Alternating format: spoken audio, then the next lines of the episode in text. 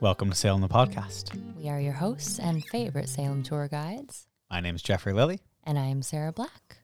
Today we are going to be returning to the witch trials and specifically talking about Reverend George Burroughs. Burroughs is definitely a unique case, so we're excited to explore this story a bit more. But before we talk about him, obviously we got to get back to it because it's been a while. Yeah, it's been a hello. How are you all? Thank so you. sorry. We've uh, was it a couple, two, three weeks? I don't want to even say. I don't want- yeah, It's yeah. been a while. We've just been doing some stuff, you know, getting things together. We got stuff. We got plans. We've been We got been- some news. um what scheming. Ooh, we've been scheming. We've been scheming Yes. behind the scenes. yes. There was a full moon and everything. There's a full moon every month. Yeah, but like in the past there was We were scheming during the full Yes. moon. Ah. Yeah, exactly. Um, Sarah's losing it. Uh, but uh, we do know it's been a while, so thank you. Uh, and we do have some cool stuff coming up for you in the next probably week or two. Yeah, I think we'll be doing some formal announcements next week, but we'll just give you some hints here today. I mean, I, I'm wearing my new Salem the Podcast shirt. Okay, that's a great hint right there. There you go. so we got we got merch coming and we also might even have some Patreon stuff coming very, very soon. So Cool. keep your ears and eyes open. Healed. and hopefully we will have some more uh, detailed announcements for you next week. But Huzzah. there's a very good chance that this stuff will pop up between now and then. So, So make sure to pay attention and follow us on Instagram. yeah, Uh, that was a shameless plug. I was like, I turned into some other person there real quick. Okay. But no, if you're curious to keep up and you're not just tuning in every week and you want to see what we're up to on a uh, much more regular basis, uh, that's the place to do it. we also post a lot of fun stuff, Yeah. extras to the, Yeah. the podcast. So, Um, but a couple quick things before Yeah. we head into the bulk of the episode. do, do we have like a Torque? Do we have any music for Torque Corner yet? No, we don't have any music, Jeff. Why? Make music. Make da da da da da. There we go. There we go. That was That's it. all we That's need. it. No, just add it to my to-do list. yes. We we should find like a like a. Okay, you know what? One day we're just gonna come in with music and we're gonna surprise all of you, and Yeah. you're gonna be like, oh, "They're not, they're not sounding ridiculous. They actually got." Oh, come on, we We don't sound ridiculous. I mentioned getting music like every time we talk about Corner. but I also don't want it to become too much of a meh thing. Okay. We'll Okay. see. We'll see. Okay. You never know. It's touch and go. Okay. Maybe one day we'll have music. Maybe one day we won't. We'll see. You'll We'll never know. see. You never know. Yeah. Did Uh, anything crazy happen on tour with you? Crazy. No. No. Tours are good though. It's been a good August. Little warm. Uh, Very warm. yeah. Salem has been experiencing a couple heat waves. yes. Uh, but it's been mostly a nice little, you know, couple weeks. Uh, had some cool listeners on tour. Uh, so shout out to you guys. Thank you for for always coming back and joining. Uh, had some uh, people who'd been listeners and had come and then had come back uh, with some family. So that was pretty cool. Uh, one of them, uh, Carlin, she's the one who gave took my tour and then gave you the coins. Yes, I still have those. Yes. So uh, she came back, and I am going to shamelessly say that I didn't recognize her at all. There's just so many. I saw the name, and I was like, "Oh!" And then I, Oh my god. I know I'm a horrible person. I'm so sorry. I'm normally really good at that. It was just, yeah. But I got a very wonderful uh, uh, tip from her. I got some English pounds, so I can spend those next time I'm over in England. And small bone to pick with her. Um, not really. Uh, she was with her family, and and she had prompted uh, one of them to uh, ask about the tunnels. Wait, she prompted them? Well, I, I think it had been discussed beforehand. Oh. Yes. That or it just is like a lingering lore that they come with when they come to Salem. Well, I, I I think she was doing it to be a little a little funny. Actually, now that we're on the subject of the tunnels and how we kind of dropped this little hint about merch, let us know if you guys are in favor of some type of Tunnel Hunters of Salem acronym t shirt. T H O S. Thos. You just be like, so, so- so they take the O out of there. It's just T H S. Oh, like like, like Tunnel Hunters catacomb hunters. So ca- Koths. Coths? I don't know. I don't know if that works. I mean, I was thinking more like Salem Tunnel Hunters Association. Sta. Sta. Sta. Sta, unite. so, like, if you are interested in a, maybe we'll even drop a map of the supposed tunnels, put it right on there. If you are interested in a tunnel t shirt of any type, please let us know. Yay. And we may make that part of the initial drop. We'll see. what about you? Any fun, interesting, weird, scary, spooky? No, no spooky stuff, unfortunately. No ghosts yet. But I did have an interaction that almost felt movie like. I had had a couple friends come in to visit from Michigan. As I have said multiple times on the podcast, I'm from Michigan. Didn't know. Thank you. Uh, shut up. uh, one of them, my best friend Samantha, who's named for Right, Samantha. Stephens. Yeah, yeah, yeah. Kudos to Laura, her mother, for for doing that. But she has been to Salem pretty much every year since I have moved out here. That's very nice of her. Very nice. But this time, she brought multiple people with her who had never even seen Salem before. And it's been a while, like we're talking pre pandemic, that I have had a group of any sort to show Salem, like for what it really is. And all I wanted To, to bring them in the tunnels. no, no. All I wanted while they were here was to get recognized at some point, which sounds so stupid. But like, you know, we we are living in a bit of a bubble out here, like the Salem bubble. We exist in this in this city. We give tours in the city. We work in the city. It's a small town. We all know each other. But now that we have the podcast, like there are a lot of people that come to Salem and recognize us. And I'll admit, that you get recognized more on the street than I do. And I will yes, he's he's stroking his So beard you- you right need, You now. need to grow a beard, Sarah. oh yeah, I'll get right on Yeah. that. And then I'll be recognized. Yes, it's absolutely. okay. I know. I'm your basic blonde bitch. I know. I get it. It's fine. But I was hoping that during the course of their time here, we would run into some type of listener. There was someone I, I brought them on the the tour the first night that they were in town. There was someone that walked by and just kind of shouted, "Love the podcast."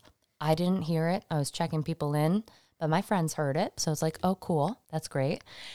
But then I take them on the fame, in which you know how much I love the fame. Yes. And just to really quick, the fame is that replica of the schooner used in the War of 1812, uh, used for privateering, legal pirating. They shoot off a little cannon. It goes out multiple times a day. Yar. Um, yeah, it's so much fun. You've never done it, yeah? yeah, no, no, not been on the fame. You have been? Okay. Yeah. We're just going to have to go before the year's over. Okay. together. What are you doing next week? Never mind. so I talk up the fame. We get on the sunset cruise. The sunset was definitely worth it. And I was so hoping the, I don't know if he's the owner or if he's like the main captain, but his name's Michael. And he's a listener of the podcast. And I was so, so hoping that he would be on. He was not working. It is what it Oh, is. It's okay. fine. Yeah, yeah. Hey, But- we can't work every night. Not everyone can work every night. Of course not. So things are going great. As people are getting settled, all the crew members come around and ask if anyone wants any refreshments, any drinks. And then they start just chatting us up, just like another tour guide would, right? Like Right. you're, you're Yeah. where, Where you you from? exactly. where are you're from, what you doing here? Like, is this your first time? Yada, yada, yada.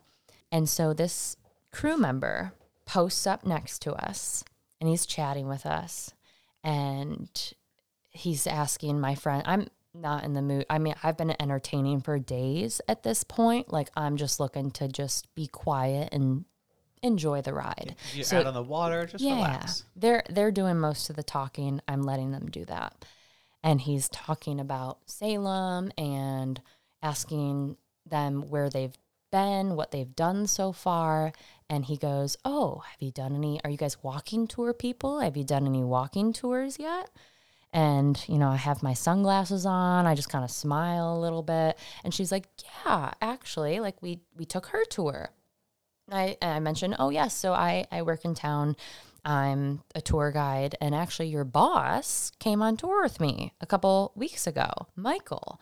Great. It was so great to meet him. And like maybe 30 seconds goes by or so. And then he goes, So I've been listening to this podcast, and it's about Salem, and it's so cool. and I'm sitting, I'm sitting there, and my no idea, no idea. And I'm looking at my best friend who's like right across from me. It's like this is all I wanted to happen. And she's like she she knows that I'm not going to say anything. And he go and she says, "You know who runs that, right? Like who co-hosts that? Mm-hmm. That's r- she's right there. That's her." And he just about flipped out. he had no idea. And I thankfully had a very crinkled up sticker in my purse, like one left. He's like, Are you serious? Like, is this real? he ends up coming back over after a little bit and he straight up says that he is starstruck, which is something that I never, ever, ever imagined being attributed to either of us at any point which is so incredible. And then he was asking us all these questions about like how our research process goes, what we're working on right now. Oh, and and when I mentioned, you know, one day we would love to sit down with Michael and and talk about the fame and the process of putting this boat together and taking it out every day and telling this story. He's like, "Can you can you like let them know when you're doing it so I can like be there? and he's like, I can probably, you know, if you do you want to do it on the boat? I was literally Yeah, no, no, we're gonna do it on the boat. Okay. I was like, can we do? We can do that. I asked, I was like, are there outlets? I If think we have is, to be has to be. I think we have to be docked, but we could bring the stuff probably onto the boat. Yeah. I think we could. We can make it happen. So big, big shout out to Ethan from the fame. Thanks, Ethan. It was such a pleasure meeting you. That's pretty cool. You made my week. Aw. It was kind of crazy. Yeah. We need to get you like a shirt. It's just like I'm Sarah. No. no, I loved that. That was so much better. That's pretty cute. That's really cool. Yeah. And you got to think most people don't know what we look like.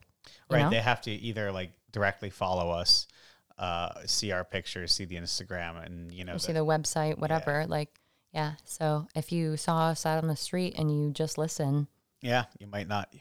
Who knows how many unknown listeners walk by every day? I'm sorry to say I usually walk around with my headphones in. So it's hard to get like, I think we've said this before. Like sometimes I'll have to like text you to get your attention on the street. yeah, like Sorry. Sarah, Sorry. Sarah, and I'll be like, hey, hello. You're like, oh, what? I'm here. Yeah, yeah.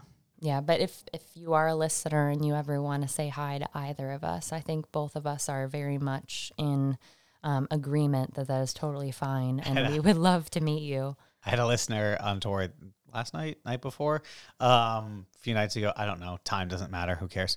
Um, and I start coming around the corner and like, oh hi, and they're like, do you run the podcast? And I do this thing where like I look at them and I'm like smiling. I'm like, and like like um like the meme of uh Homer Simpson going in the bush, Yeah, right? I just like slowly move back around the corner. I'm just like, just disappear. just I don't know. You you just do stuff, and I was just feeling weird, and uh, that was fun. That was a good tour. Um, oh, speaking of of other good tours, I had I had another we had another person on tour. Yes, we did. Yes.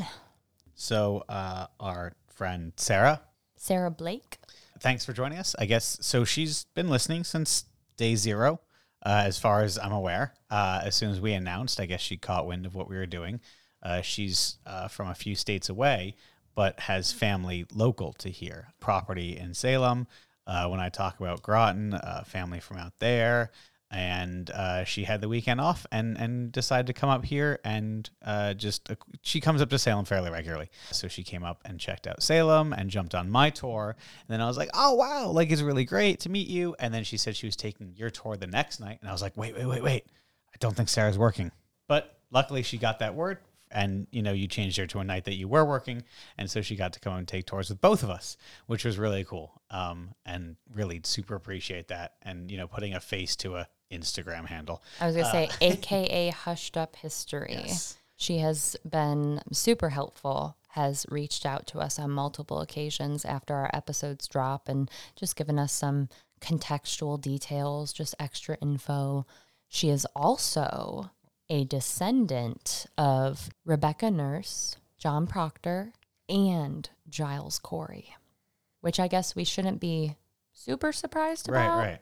But like, my goodness, to be able to trace your lineage back. I ask if anyone is a descendant on my tours.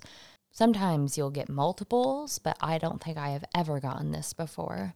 If you haven't done your family history yet and you have any any tie to this area, there's a good chance that you can trace your lineage back to someone that was whether they were accused or an accuser. You can trace Or your ju- I, I've had people who are descendants of both. yeah. Yeah, yeah. Yeah, like it's it's it because the families they intermingle, intermarry, and if you just keep going further and further up that family tree, there's a good chance that you're going to have them in it. So, if you haven't done your family history yet, please definitely do. And one last final shout out to Rebecca in Nashville. She sent us a picture of her giving a nice big middle finger, um, and it was in reference to my ex boyfriend, who we talk about in episode Six. The Witch House. So if you are curious as to what those middle fingers are all about, go check out that episode. We have people flipping off my ex from all over the world, and it feels darn good. if there's anything that this podcast has brought me, Is it, it is that kind of closure. so I've got something fun for you to look at. Something fun for me to look at. I don't know if fun is the best word. As you all have probably noticed, Halloween decorations are flooding your local department stores. Co- code orange. Yeah, that's what they call it. Um, if if you are a home goods frequenter, or I think even Target has their Michaels. stuff out now. I don't know about Target. I haven't been yet. Normally, there's like that weird week between like there's after school stuff, or sorry, back to school stuff, and like they need to get rid of the back to school stuff before the Halloween stuff comes out. I remember a couple years ago they um, hung the the Halloween sign, but they hadn't put out any of the merch yet, and we're like False "The sign!" We're advertising. like yeah, and we like we're like rushing to the back of Target, and it's just like pencils and notebooks, and we're like wow. kind of jumped the gun there. But someone, one of our listeners, did reach out to us and sent us a photo of some merchandise that they came across, and it made them think of us. Was it Haunted Pepper? No, there was. There will be haunted pepper merchandise eventually, but I don't think it's in your local department stores. All right, the message reads Saw this at Big Lots. How very tone deaf. Thought you guys would find this interesting slash infuriating. I want you to describe what you see. It's a shirt. Oh, it was a towel. Is yeah, that not a shirt. It's a it's like a kitchen towel. It like says a tea- witch's brew, so it's like a little kitchen tea towel. Ugh. and then it says sixteen ninety two. selling them at Big Lots. There's so many things that say sixteen ninety two, and it's just annoying. Anytime I ever see that date attached to anything, is like you couldn't do better. There's not any other date that you could 1666 Yeah. 666 if that's where you want to go with it seventeen ninety two. my roommate just came home recently with some type of memorabilia from home goods and it had 1792 Yeah. on top of it so like i appreciated that that they made the distinction And obviously, we can't be sensitive to every date out in, in existence, right? right But this is it's important. It's particular, and it gets attached to Salem witch trials. And I understand that oftentimes in Salem we have that crossroad narrative that we've talked about before uh, of pop culture and history.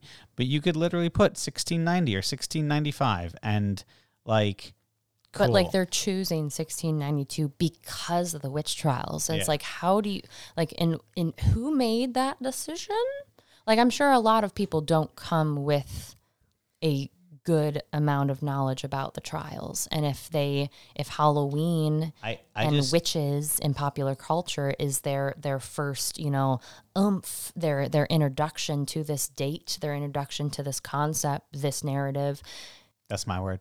i know, sorry. How can like how um, I'm not saying how can you blame them, but it's they have like no they have no history. It's sad to see that this date is being transmitted more through the shelves of stores than it is In history books. in history books and museums. and I frustrating. and to, to add on to that, I've had multiple people recently because we've talked about this on the podcast. Like, how much do they talk about the witch trials in school? They don't talk about the Salem witch trials necessarily anymore. And the only people that are reading the Crucible, I mean, it's it's not everyone. You you may have one or two classes that do it. Uh, maybe the advanced English class does it. I think that's how it was in the case of my school. You, it's not a blanket conversation that people are having. Which then but you can find it at Target. I was gonna say, then they go to their Halloween parties and they see this type of kitschiness. It's sad. yeah. Well, that's why we're here. Hopefully, enlighten the masses. Uh huh. Thank you, masses. But speaking of 1692, shall we get to the topic at hand? I think we shall. So, Reverend George Burroughs. So, if you haven't already listened to our introduction on the Salem witch trials, please go back. That would be episode two. And we also do a couple other episodes dedicated to trial victims, which mm-hmm. might help round out the story a little bit. So if you are interested, we do one on Bridget Bishop as well as Rebecca Nurse. And Rebecca Nurse actually kind of turned into a two parter. So we've got a story on her life, but then we also go off to Salem Village and talk about the Parris Parsonage, the Rebecca Nurse Homestead, the Salem Village Meeting House, and the Danvers Witch Trials Memorial. So, So- if you are into that stuff, go back. Yeah. If you've been listening, you know what's going on. If you're just tuning into this one, uh, you'll be able to keep up. It's not like we're coming out with anything, you know, totally new or unusual. But uh, those episodes will give you a good little backstory, some history about some of the people we're talking about, locations, and things along those lines. So we'll start with the official complaint. I was gonna say, you just want to read read the accusation out of the box. Yep, where it Gate. begins, because I think it is it is very abrupt. There being a complaint this day made before us by Captain Jonathan Walcott and Sergeant Thomas Putnam of Salem Village on behalf of their majesties for themselves and also for several of their neighbors against George Burroughs, minister in Wells in the Providence of Maine, Lydia Dastine in Reading, widow Susanna Martin in Amesbury, widow Dorcas Hoare of Beverly, Sarah Merle of Beverly, and Philip English, Salem merchant, for high suspicion of sundry acts of witchcraft done or committed by them upon the bodies of Mary Walcott, Mercy Lewis, Abigail Williams, Ann Putnam, Elizabeth Hubbard, and Susanna Sheldon, upon some or all of them of Salem village or farms, whereby great hurt and damage been done to the bodies of said persons. Above named, therefore, crave justice, signed by both above complainers Jonathan Walcott and Thomas Putnam. That's a lot. So this comes to us on April 30th, 1692. This is the first official complaint that we see that references George Burroughs. So if we put that into our timeline of the Salem witch trials, we're already a couple months in. Two two months down, and yet still two weeks out from uh, Governor Phips getting back. So still another month out from trials. So folks have been accused. They're being questioned by an informal court led by Judge Hathorne and Corwin, and they're just kind of stuck in jail, waiting for the legal process to to complete itself. waiting for the governor to come back and decide to actually do something about it. So the Putnams, Putnam and Walcott are the first two to make a official complaint. And the judges act on it. So, unlike everyone else in the trials, I, I think I can say absolutely everyone else, uh, he lives in Maine. He, he doesn't even live in Salem. He's got some Salem history. We're going to talk about that in a minute. But he is up in up in Maine, which even today, if we got in our car right now, would take us about a three hour drive. I think from here to where he is at at this moment in time, it's a little over an hour. Oh, okay. Okay. But still, Yeah, yeah. imagine that on a horse. So they write the warrant, they sign the warrant, and they send uh, several men up to Maine to arrest him. The warrant effectively reads as followed You are required, in their majesty's names, to apprehend the body of Mr. George Burroughs, at present uh, preacher at Wells in the province of Maine, and convey him with all speed to Salem before the magistrates there to be examined, he being suspected for a confederacy with the devil in oppressing of sundry about Salem as they relate. I have received particular order from the governor and council of their majesty's colonies in the Massachusetts. For the same, you may not fail herein. Dated in Portsmouth in the province of Hampshire, April 30th, 1692. Man, did they talk like that? it makes you wonder, right? I also wonder how much of it is, you know, Right, so- trying to be like extra. Yeah. You know, what I'm- Well- embellish, not embellish, but flowery language. Right. Like today, if you were to read uh, the warrant for an arrest or, you know, uh, some sort of, it's going to have language that you're not typically going to speak in your everyday life. That's why we hire lawyers. Yes. They couldn't do, they couldn't really do that. They didn't have the option of a defense attorney. That's a whole nother lot of conversation. But anyway, so they nab him up in Maine and, uh, They bring him down by May 4th, 1692. So I have thought so much about this, like what it takes to get all the way up to Wells. It takes about 16 hours to get there if you're going five miles an hour. So, roughly, probably what you know, a, a walking horse would go, or maybe like a, a cart or a carriage probably took them about two days both ways, which is evident in the the dates right, of that's why we have right, April 30th and Right. May 4th. exactly. So it, it would have taken them a little bit to go to that length to get this guy is pretty like it, it's a statement, right? It, it uh, that, that's an understatement. Very nice. Sorry. But it shows just how significant his accusation was. Spare the men, send him up. We need him.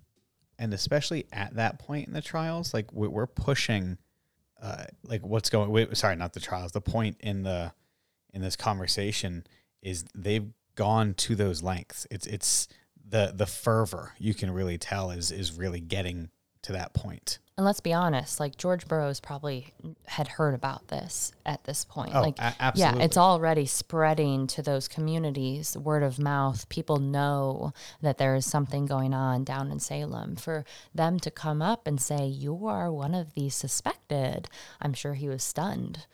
Over the course of the following three and a half months, Burroughs, like so many others, would be examined by the magistrates, likely shuffled around from jail to jail because they can't keep everyone in Salem. He'll stand trial for witchcraft. He will ultimately be found guilty, and he will be executed on August 19th, 1692. The man was just 42 years old. so as with uh bridget bishop and rebecca nurse that we've talked about previously uh we're doing this with the date that uh, is close and coincides with that accusation Um, so we would have hit the 330th anniversary of that just a few days ago on August 19th. I got to say, I was given a tour that day, as I'm sure you were as well. And before I even got a chance to say it, someone pointed it out, which I was very appreciative of. Mm-hmm. Like, okay, you've been to the memorial, or maybe you've just, you know, of the story Yeah. and you recognize that, like, this is the anniversary and these happened on this day. Those I really many- enjoy being able to talk about it on those days. It's actually, I'm not sure if I was giving a tour on Ju- July 19th. August 19th. No, no, no, no, no. For Oh. for Rebecca Nurse, um, I I'd have to go back, but I like distinctly remember that there when when that anniversary hits and I am not giving a tour, I'm like I'm a little bummed. Yeah. you're like, "Ah, this is I don't get to tell it's, anyone. it's significant, yeah, I'm like, right? "There- there's something that important happened today, and I can't tell anyone about it. do you milk it a couple days pre Yeah, and yeah. post? Because I Yeah. totally do too. Like, absolutely. if, if any of you have been paying attention to the calendar, like, and you can see Yeah. this happened 330 years ago Yesterday. yesterday. Tomorrow, Exactly. Yeah. And it, it, it still puts it into perspective. But no, I agree. It creates like a heaviness Mm-hmm. that people, you know, they don't get any other day. and I, I talk about him specifically on my tour. Yep. Um, I Same. think he's one of the most important names uh, and, and stories that we have for a wide variety of reasons. Uh, he's a very fascinating uh, character in the scope of the, the Salem witch trials. And for so many reasons. Of course, he's not the only person to be executed on that day. We have Martha Carrier, George Jacobs, John Proctor, John Willard.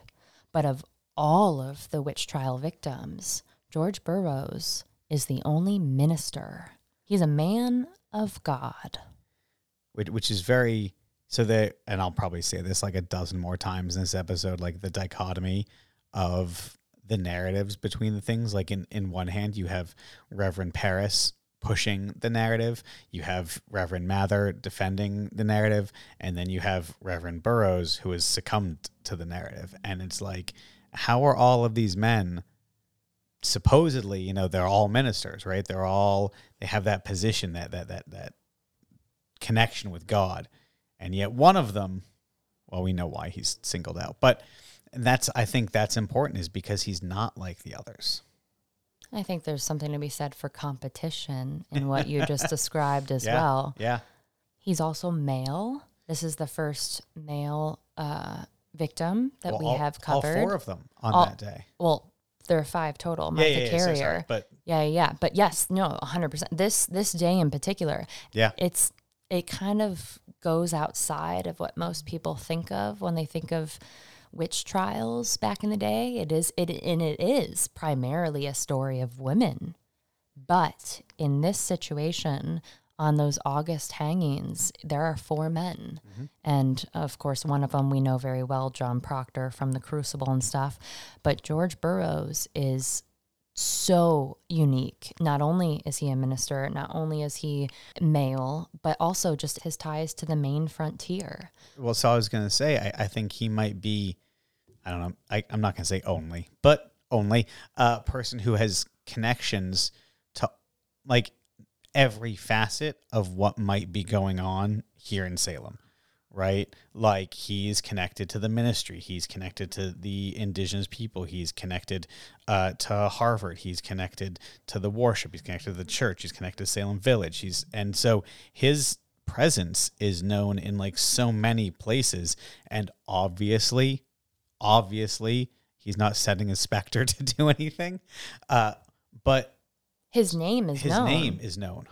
Yeah. and and not just you know with these young girls which we will find out you know how that kind of Trickles into into their ears Yeah. but also all the powerful people that are sitting at the top of this court the top of this this story a lot of them judge hathorne corwin they all know him cotton mather who we'll talk about a little mm. bit in this this episode they all know who george burroughs is so this guy, he's not an outsider like so many of our initial targets were. You know, Tituba, Sarah Osborne, Sarah Good. These are people that are living a bit on the fringes of society. Rebecca Nurse, total outlier in the fact that she was so well revered in the town. But this guy, totally different. But you could also make the argument that he is a total outlier because he's disagreeing. Oh, look at that face. Yeah, you're right. You're right. You're right. You're right. Right. So, so Yeah. he is he is in the in group, but he has decided to speak out against the in group, which therefore makes him a target of said in group. Yeah, just as a little preface before we dive into his early life, he did not see eye to eye with the people of Salem Village when he was minister there. So there's definitely going to be some ruffling of the feathers a decade before any of these accusations start flying. So let's uh let's cover a little bit of his life leading up to the trials. He's not an old guy. No, I think Yeah. that also makes him a little bit of yeah, a yeah. of a different target compared to most others. He's younger than John Proctor. I think most people, you know, Wow. thank you, Daniel Day Lewis. He's not this like handsome. I mean, um, maybe he was, but John Proctor was not this like. Right. "Hmm." Um, Wait, wait, he wasn't what? we're just gonna cut that out. no, you're not. No, but you're right. He's born in 1650 to Nathaniel Burroughs and Rebecca Stiles. There are several sources that say that he was born over in Suffolk, England, but we also saw a couple that suggested Scituate, which is south of Boston area. And regardless, Although I, I did see one report that he might you're rolling your eyes. Well, no, no, no. It's interesting it is interesting. uh, that he might have actually been born down in Virginia. Um, and it's it's these things that we need to look at as we're weeding through these historical documents to be like, well, I, I saw like a 1651, a 1652, a 1650, a. It was here. It was over in Suffolk, and then this one outlier in Virginia. And so at the end of the day, we don't 100% know. We can weed through some of those right. uh, historical narratives and be like, okay, this person's information was probably wrong when they wrote it and move forward. But that helps us understand, like everything with the trials, it, it can be difficult to get to that real answer. I only roll my eyes I know, because there was only there was only one mention that I could yeah. find, and I'm pretty sure I saw it on like a genealogical site. And I hope whoever found it doesn't ever stumble upon this episode of this podcast. But my best guess would be that someone misconstrued his name with someone else had a similar name, and they just misattributed him to someone that was born in Virginia just because it was such a it was such an outlier situation. But you never know. You never know. We do know that he spends much of his young years in Roxbury, Massachusetts, which is kind of like the southwest part of Boston. Um, and his mother, I don't know if his father ever came over. If they did, if if he was born in England, I don't know if his father ever came over with him. His mother certainly did, but it seems that she went back to England, likely in his teenage years, and both of his parents will die across the pond. So he will attend Harvard and graduate in 1670. With a uh, so this is again we've mentioned this a few times Harvard Divinity School. Nope. I literally have in parentheses, although Harvard College never functioned strictly as a divinity school. But he attended. He didn't attend divinity school at Harvard. This is straight from Harvard's website. Okay. I think like they may have a divinity school now, but what they had then, I'll, even though it like functioned as one possibly, I don't think they had one. Like it wasn't called that. Okay. I What, promise. what what would it have? it was just they- Harvard. It was just Harvard.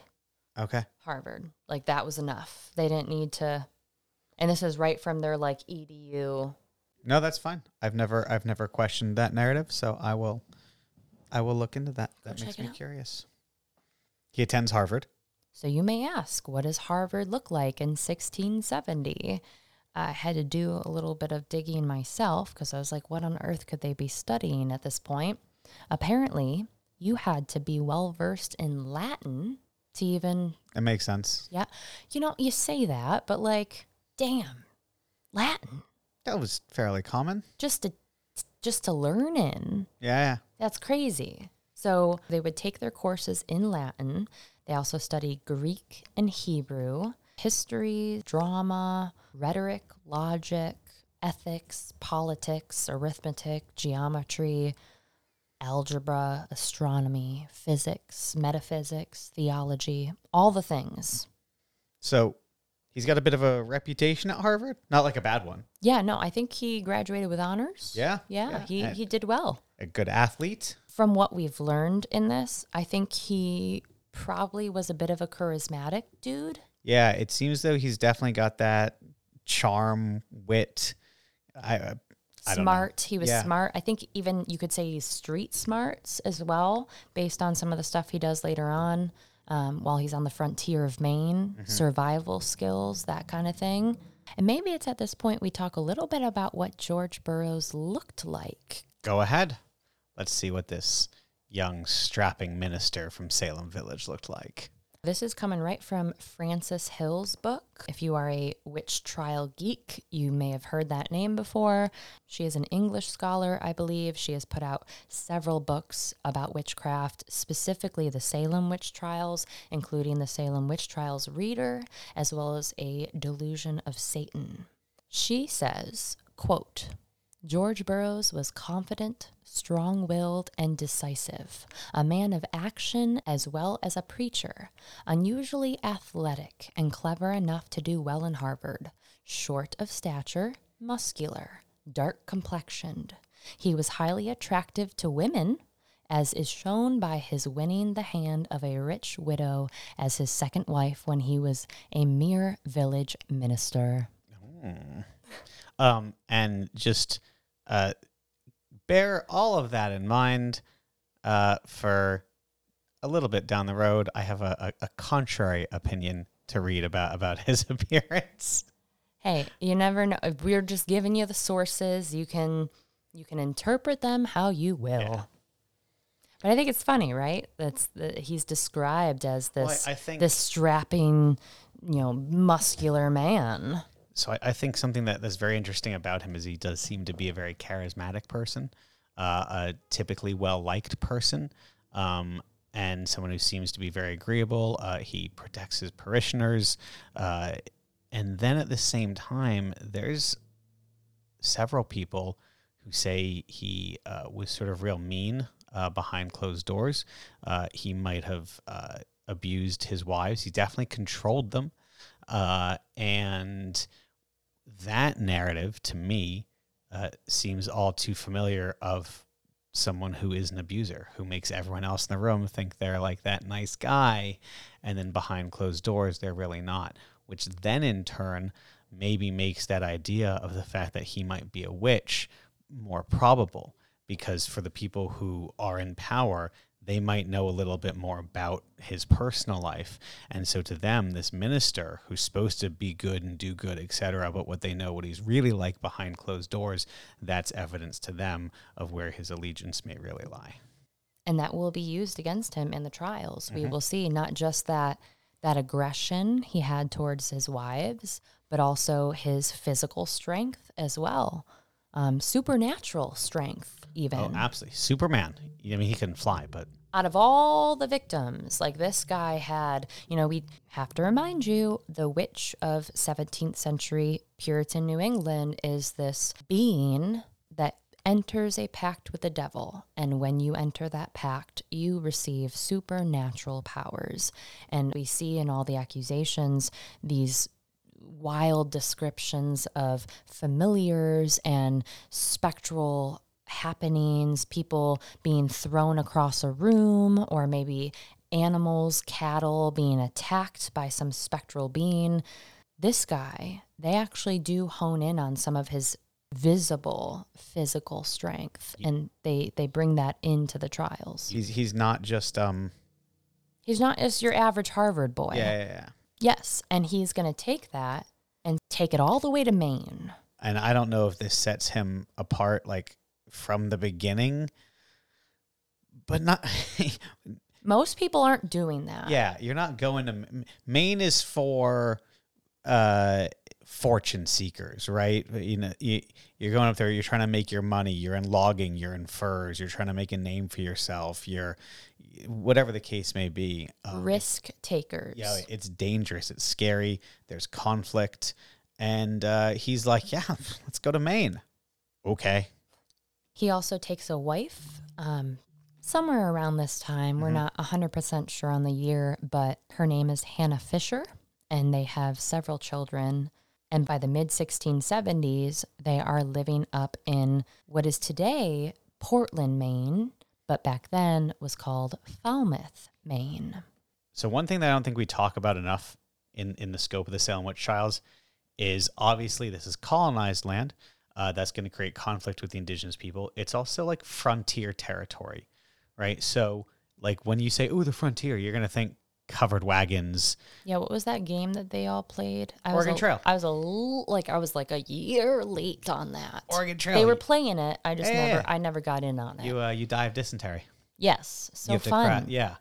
So as we think of like the wild wild west and we we we know that inherently there are conflict with the indigenous people as we move out westward and you know you have to move in these caravans because otherwise you're going to be set upon Eh, the forts are attacked and we know all of this that narrative is not talked about here in massachusetts and and maine uh, but it is the same thing if not incredibly worse um Right. Like you're saying that we often ascribe this story to people that are moving out west. Yeah. Like they're making that trek to the years later. the quote unquote manifest destiny, Right. Louisiana purchase, that kind of Right. stuff. But they were dealing with their own set of struggles in New England. yeah in Of- the 1600s Of course, because you know these people just show up and are like, "Oh, I'm going to plop right here and build a settlement." this is my logging mill. This this is my 500 acres of land. Of course you are going to see resistance to that.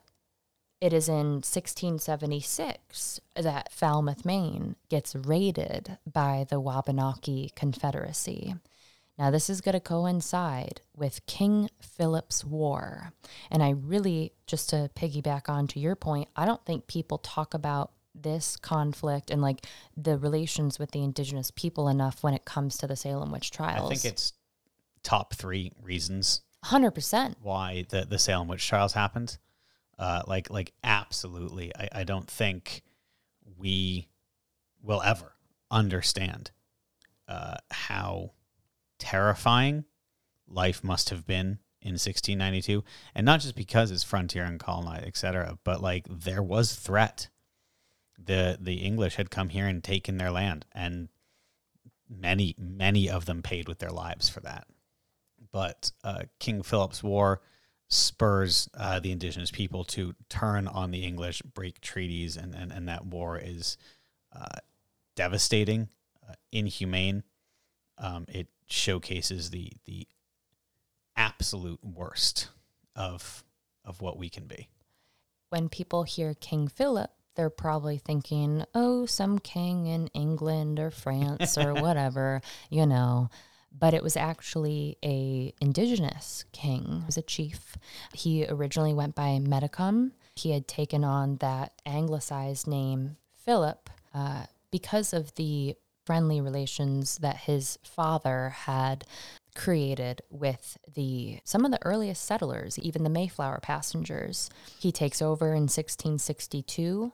It's within a decade or so that they start gathering forces and uprising against the colonists for several le- reasons that you just mentioned.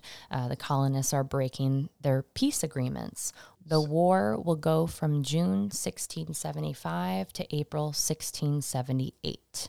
It is said to be one of the deadliest colonial American conflicts. More than half of New England's towns were attacked, and at least 12 of them were completely destroyed within the span of just a year. Rhode Island and Plymouth, those colonies were substantially affected, economies shattered. Uh, but it will make its way all the way up into Maine, which we know during that time is technically part of Massachusetts. And when it's all said and done, roughly one in every 10 military aged men, at least south of that area, had lost their lives. So this is huge. This is like, I don't know if this is the best comparison, but like World War One or World War Two. Obviously, the populations are so, so much smaller, but everyone knows someone who was affected in some way. Yeah. In, in in that context, I think you could make that comparison pretty easily. Yeah. Yeah. Of course, we see it in the Salem witch trials play out as such a, a motivating factor. And I wouldn't even say motivating, it's just like a contextual factor. It's just something that's seeping into their perception. Well, I think part I think part of it also stems from uh, the damage that's done social or economically, uh the damage that's done socially. Uh, so you know, if half your family is dead, well, now you have to put food on the table that is no longer there for the family that is still there, um, and that doesn't get fixed overnight. And in addition to that, there is also again the Puritans' extremist uh, religious beliefs, their idea uh, of the devil, which of course they can attribute these attacks to to the devil. So that's why are all these horrible things happening? Well, obviously. Yeah, if we haven't already said it before, the colonists viewed the indigenous peoples as in league with the devil. They are agents of the devil. They are partaking in all, I mean, they're practicing dark magic. Like they are a total separate entity from their normal, everyday English way of life. And that's scary to them. And Reverend Burroughs has had firsthand experience uh, in this, especially because he's been living up in Maine. So where he is at that point in history, uh, that whole location is, is pretty much destroyed. So there's a lot. We're going to talk a little bit more about this when it comes to the accusations. There are like these sort of legends, mythos surrounding uh, Reverend Burroughs, and one of which is the survival of uh, this uh, conflict. He flees out in the harbor and, and swims to this island, and it, it's there that that he sort of, um, with another group of survivors, um, hide and and take shelter uh, until they're rescued. Actually, so that they don't even make it. I mean, I guess they make it off alive, but they have to wait for rescue uh, Right. uh, until they're saved. And I will also add before we move on, this is, of course, not the only conflict that's going on. And Jeffrey and I got into a very large, heated debate about like what constitutes being qualified as part of King Philip's war, because there were raids in this area prior to, and raids will continue after King Philip's war ends. Um, so just keep in mind that this this instability, this uh, this fear of the indigenous, this danger that lurks in the wilderness in the minds of these colonists, this is very much continuing. It's not like a one and done couple years. It is always happening. And we'll see it again come up in the late 1680s. King William's War, which is often referred to as, quote, the Second Indian War, or sorry, the Second Conflict, um, basically the North American version of the Nine Years' War between England and France. But that's going to start in 1689. This is literally happening just years before And it, it the trials. for over a century. I mean, nearly a century. You mean just like the general conflict Yeah, of yeah, yeah. France and Eng- yeah. Yeah, yeah. Because one thing that we should probably also throw in there is that we're getting up into yes, uh, the territory of the indigenous people, but that's also where the French are. So this rolls over into the 1700s in the French and Indian Wars, and yeah, this conflict is just Just keeps going. yeah, A constant player in this story, a contextual player in this story. So, following uh, this conflict and the rescue on the island, he uh, comes down to Salem Village. And this is 1679, 1680 or so, yeah. 1680, and he takes a job. dun dun dun. Salem Village Minister. The poor guy. I wonder if he like actually I would say if he never took that job, he probably would have never died in 92. Probably not. But you know, then there's history, right? I If you- know. If if Bridget Bishop had never killed her, no. Hindsight is 2020. Yes. And there's Um, all these little things, these little it's like a Jenga. And you take the little ones out, like you could take out all these little things and you hope that it falls over. Yeah, yeah. That's a great. I always say it's it's like this this big puzzle piece, and the piece over here you don't need to get the picture over here, but you need them to all complete like the- complete the, full picture. the, full picture. Yeah, I agree with that. Yeah. Absolutely. Especially in Burroughs' case. yeah, So he's coming to Salem Village with this history already. You know, yes, he is a Harvard graduate, but he's also spent several years up in Maine. So where Reverend Parris and Betty Parris and Abigail Williams are living in 1692 is the location uh, that Burroughs stays in um, prior to, to that. So he is in the same role as Reverend Parris, just 12 years earlier. Right. Which, if anything, I feel kind of bad for him that he walked into that because it was a little messy. Yeah. Like Salem Village, and we talk a lot about this in our Rebecca Nurse episode and the field trip to Danvers episode. Salem Village had just recently been granted the autonomy to start their own congregation. Mm-hmm. And because of that, there are some, you know, kinks to work out. There's disagreements. At first, when he shows up, he can't even live at the parsonage Yeah. because there is no parsonage. They don't. They can't agree on who's going to pay for the The minister's land housing. and the house and the, Right. the, the salary. And then even if like even if he if he lives lives in there, who gets to keep the house after the fact? They even argued about that. Like, does it belong to the Salem village or does it belong to the minister? And then of course things about the salary. He has to live with the Putnams at first because they don't have a home for him. And as we mentioned before, he is also not ordained. And that is something that you'll see in the first three ministers of Salem Village. That is a huge point of contention. If you were not ordained as a minister, you could not give communion. You could also not admit people as full members of the church. I don't think you could take confession.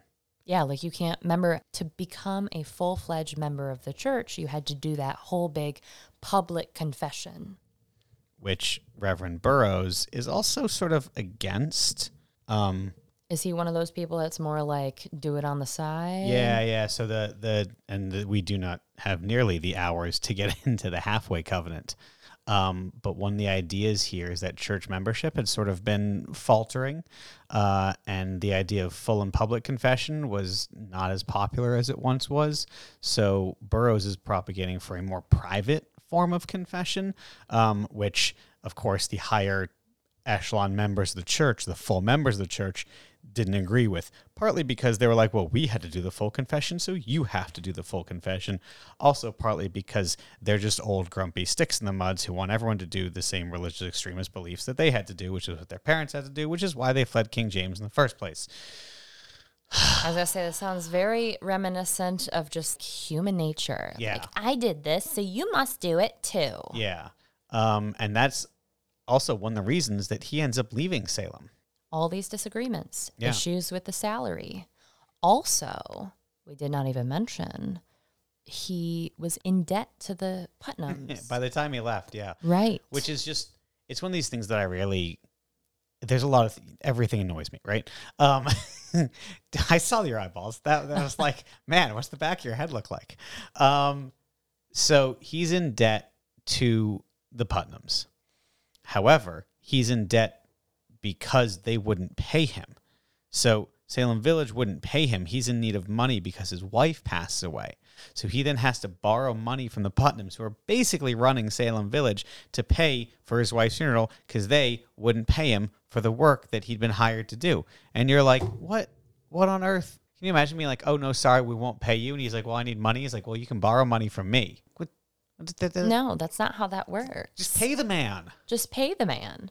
And and then he wouldn't be in debt and then and then of course he comes back to settle his debts and and um putnam has him thrown in chains and uh who is it? i think it's uh off the top of my head i don't have it written down uh, ingersoll uh pays the uh, money to have him released and he settles those debts Good on Nathaniel Ingersoll. yeah yeah so but it's like he shouldn't have even been in debt in the first place if they had just paid him Right. No wonder he wanted to get out of here Lots of disputes, lots of, lots of contention. So he's been a minister in Salem Village for three years, uh, from 1680 to 1683, and he leaves, just like the minister previous to him had, because of disagreements. And where does he go? he goes up to falmouth maine um Like the Falmouth that he left Yeah. previously. So, it's strange to be like, oh, I, even- this place sucked because it was destroyed and I almost lost everything. I went down to Salem and you're like, but man, that place was also really horrible. So I'm going to go back up to Maine. Uh, this also adds to his like consorting with the indigenous people as well, which is a weird narrative as well. But No, it's interesting because it's it's something that one of my favorite witch trial historians brings up, Emerson Baker. Why are you going back? Why like why are you con- why are why are you choosing to leave Salem, this kingdom of God, this city upon a hill, to go up to the frontier where you have already been pushed out of? Why are you going back? What what what relationship can you possibly have to the people up there? And that stokes fear and questioning amongst the people of Salem. Sadly, Falmouth is attacked once again, and he will move south, not all the way to Salem, but he will stop and settle in the town of Wells, Maine. So this is this is the one that we referenced at the beginning where it takes them several days to get up and back to grab him. So This southern is- Maine. This is where he is in 1692. The guy was, I, f- I thought this was funny. The guy was granted 150 acres upon arrival at the cost of the, you know, his future parishioners, So, so to answer uh, Emerson Baker's question, right? 150 acres. He had motivation to leave. He Yeah. didn't like what was going on in Salem. He was better suited for the frontier. It's around this time that he also marries his third wife, Mary, right around 1690. That year, they have a daughter. Mm-hmm. They name her. I'll give you one guess. Sarah, No. Mercy, No. Mary. Mary. There we go. you got three guesses. Mary names her daughter Mary. Oh, obviously. Obviously. You mentioned his wife who died. Mm-hmm. Now we've talked a little bit about spouses and and having multiple ones in the Bridget Bishop episode. She had 3 husbands. Burroughs will end up having 3 wives by the time he dies. And it's not that uncommon. Like it really isn't. I get questions all the time and I'm sure you get the same thing on tour about life expectancy. Yeah, whenever I mention, uh, particularly Giles Corey, who we'll talk about in a couple weeks, uh, you know, and oh, he's in his 80s. They're like, what? That's so unusual. That's so weird. I'm like, no, no, it's not. No, it's not. Surprisingly. Yeah, but but people don't realize like, oh, the average life expectancy when half your kids die before the age of four, and the rest you live to eighty. It's not that you're like, oh, well, the average age is like forty. Um, but also, I think what people don't take into consideration is many of these people are living uh, active lifestyles, healthy. You know, there's no Netflix, there's no GMO, there's no processed sugars. Uh, they're eating fairly well. Uh, they're living fairly well. Um, if you make it through a cold winter and don't stub your toe, you're pretty much all set. Well, I'll If you on. make it through childbirth, I was gonna say I take that back. If you make it through a cold winter and don't stub your toe as a man, you're all set. I was gonna say, a lot of the people, if you haven't already figured out yet, in the in the Salem witch trials that are being accused, being executed, they are in their sixties, they're Rebecca in their seventies, they're in their early eighties, Or forty-two. or forty-two, which he is a slight outlier, although not the youngest. No, no, not by thirty-six years. Accused. Quick math. Yeah, I know. I'm actually 40, 38, you idiot. Damn it! I was so proud of myself. I'm leaving that in. Ah, man, I'm so bad. I tried. It's okay. You did so good. I was so confident too. You're I so- thought I had it. He's referring to young Dorothy Good, accused at age four. Now, we don't have a cause of death for his second wife, but given her age, it is speculated to be childbirth. Um, I just want to pause for a second to recognize the horrors that were experienced by women of this time, knowing that if you did discover that you were pregnant, that could mean your life. And unfortunately, those horrors are now being felt again in modern day. And we don't like to get political on the podcast, uh, but we're just talking about basic human rights here. I don't think it's necessarily political. Medical care. Medical care, it is so scary to watch society regress to a, a time where women, if you do find out that you're pregnant, that could be that could be it. A death sentence. Absolutely. So, in 1692, he's in his early 40s. He's a minister up in Wells, Maine. He's on his third wife, father to at least half a dozen children, and he hasn't been in Salem for roughly a decade. Nine years. When, as we talked about before, uh, the stirrings of what's going down there with Abigail Williams and Betty Parris, and the first accusations of a witch uh, in February, and we roll through March, and we roll into the end of April, and his name is now brought up. Probably on he's he knows what's going on. We said that a little while ago, uh, but he pro- he has no idea that he's involved and that his name has been uh, attached to this situation. He doesn't know until they show up at his door over dinner. Family legend says he was arrested while eating dinner with his family. Yeah. Can you imagine being an established minister and he is now accused of witchcraft from a town that he hasn't been to in, a, in nine years? It's I That's crazy. but he uh, he agrees to go with them. Uh, probably one of those, and you, you can just sort of picture that scene in a movie, be like, "Oh, I'm sure it's just a mistake. Uh, you know, it's okay. I'll, I'll go down to Maine. I'll be back. Or sorry, I'll go back. hmm I'll go down to Salem. I'll be back in a few days. It'd be nothing to worry about. Hugs his kids, It must be a misunderstanding and I'll get it all sorted out. and so he comes down to Salem, and he is held in jail.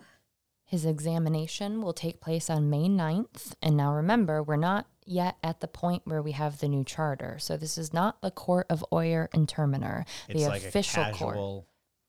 I mean, it's prof- it's not casual, casual, but it's the same sort of casual conversation they had with Bridget Bishop. It's the same casual conversation uh, that they had with Tituba, with Sarah Good, uh, with everyone else. It probably would have been done right in the meeting house, Mm-hmm. which is crazy to think about because that's the meeting house that he was preaching in 20 years prior. With with and th- this is again something that sort of blows my mind. The people who would have been witnessing his interrogation are the same people who would have been sitting in those same seats listening to him preach. They must have been like that's a that's a that's a lot to swallow. So during that examination on May 9th, you see, you, you got to think these girls, they know what they're doing at this point. He comes into the courthouse and they just go nuts. It is almost an instantaneous, at the sight of his presence, they all start acting irate. these uh, attacks and, and, and to the magistrates, of course, that's they can see the correlation, the evidence that he wasn't, they were acting fine until he walked in the room. Um, so these girls are falling to the ground, screaming in pain, shouting, all these sorts of very, to be fair, scary physical reactions. Yes, remember, for these folks, this is part of their belief system. This is real to them. The bulk of this examination rests on his relations with the church. The magistrates question how many times he's taken communion, uh, whether or not his children have been baptized. And he seems to be a little sketchy on some of these facts. He's like, I can't remember the last time I took communion. I think only my eldest son has been baptized. And like from a minister who, like, you would think that, you know, quote unquote, your your flock, right? If you're going to keep your parishioners, uh, you know, within those lines of God, your first order of business is going to be your family. And he can't even recall. He's not even like they didn't. He just doesn't remember. Like it doesn't matter to him. He's like, See, for me, I'm like, he probably just doesn't remember, but he doesn't, or maybe he does remember and he doesn't want to admit that some of his kids weren't. Like, it's better to say that you don't remember than to say, no, Yeah. I actively Okay. did Yeah, not yeah. have them baptized. I think he's just trying to like play Get- get out of wishy washy, you know? But that's just my my reading of it. The girls will also claim to have seen his wives, the, the ghosts of his wives, come to them and say that he had murdered them. So it's another big story that we see weaving in and out of these accusations against Burroughs is he is a full-fledged murderer in these people's eyes. He is it's not just his wives, he's several people. So that'll keep coming up and up in some of the later accusations. So can I just shoehorn in here uh, the name of uh, Mercy Lewis? Yes. So I think, and not to be like super conspiracy theorist here, uh, Mercy Lewis, one of the young women who is making these accusations against him, uh, was up with him in Maine. Uh, in the same location and suffered the, the, the same attacks and then came down to Salem as well. Um, and she's now been in Salem in the home of the Putnams, who uh, Burroughs owes money to. And so I think she has pers- she, I know she has ex- personal experience around Burroughs. Maybe she has seen what he's like and how he treats his wives.